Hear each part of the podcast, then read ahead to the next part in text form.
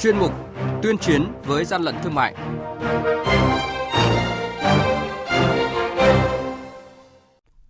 Thưa quý vị và các bạn, quản lý thị trường Kiên Giang kiểm tra cơ sở kinh doanh mỹ phẩm không rõ nguồn gốc, không công bố sản phẩm mỹ phẩm trước khi đưa ra thị trường. Quản lý thị trường tỉnh Quảng Bình phát hiện bắt giữ lượng lớn hàng hóa nhập lậu. Quảng Nam tiêu hủy hàng hóa vi phạm giá trị gần 2 tỷ đồng. Hội thảo phân biệt hàng thật hàng giả và chiến dịch phối hợp từ biên giới tới thủ đô là những thông tin sẽ có trong chuyên mục tuyên chiến với gian lận thương mại ngày hôm nay. Nhật ký quản lý thị trường, những điểm nóng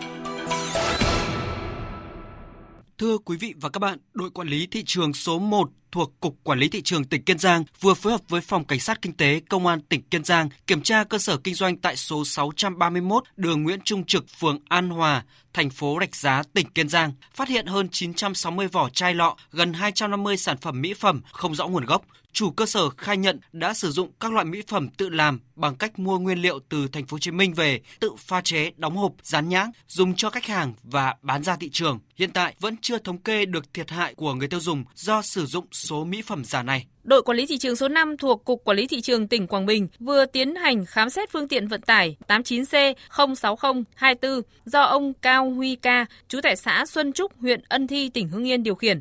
Tại thời điểm kiểm tra, hơn 4.300 sản phẩm hàng hóa là chất tẩy rửa do nước ngoài sản xuất nhưng không có hóa đơn, chứng từ chứng minh tính hợp pháp của hàng hóa với tổng trị giá hàng hóa ước tính là gần 400 triệu đồng. Hàng nhái, hàng giả, hậu quả khôn lường.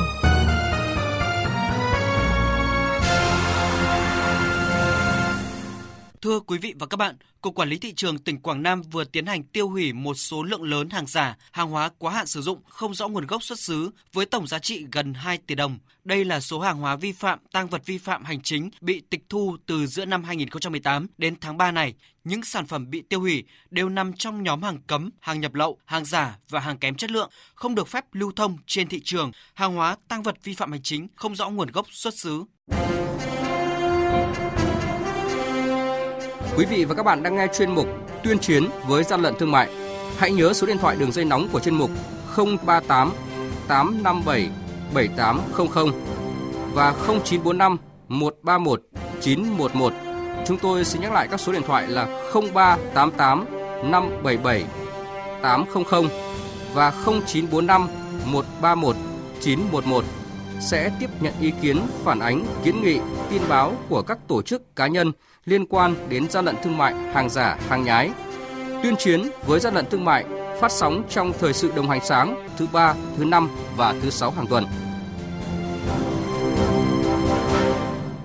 Thưa quý vị và các bạn, Tổng cục Quản lý thị trường vừa phối hợp với tổ chức GRIAS tổ chức hội thảo phân biệt hàng thật, hàng giả và chiến dịch phối hợp từ biên giới tới thủ đô. Ghi nhận của phóng viên Đài Tiếng nói Việt Nam.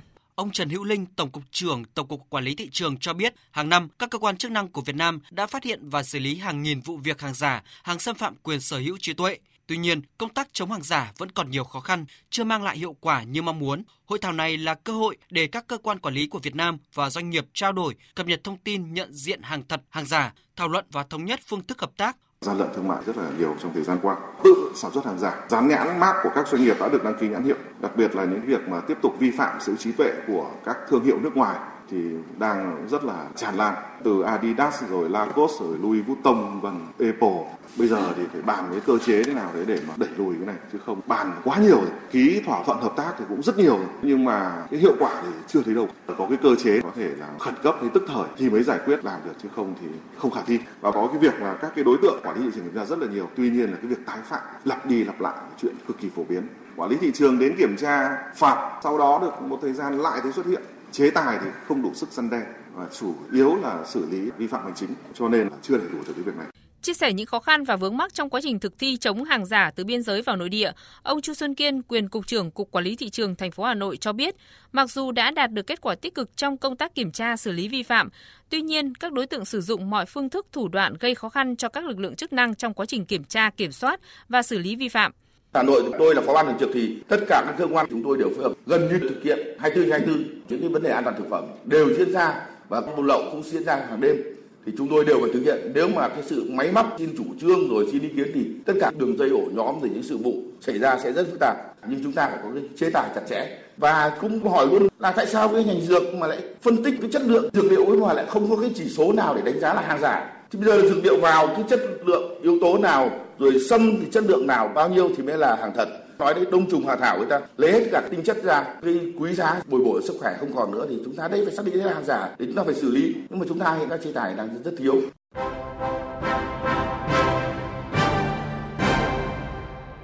Chung tay chống hàng gian, hàng giả, bảo vệ người tiêu dùng.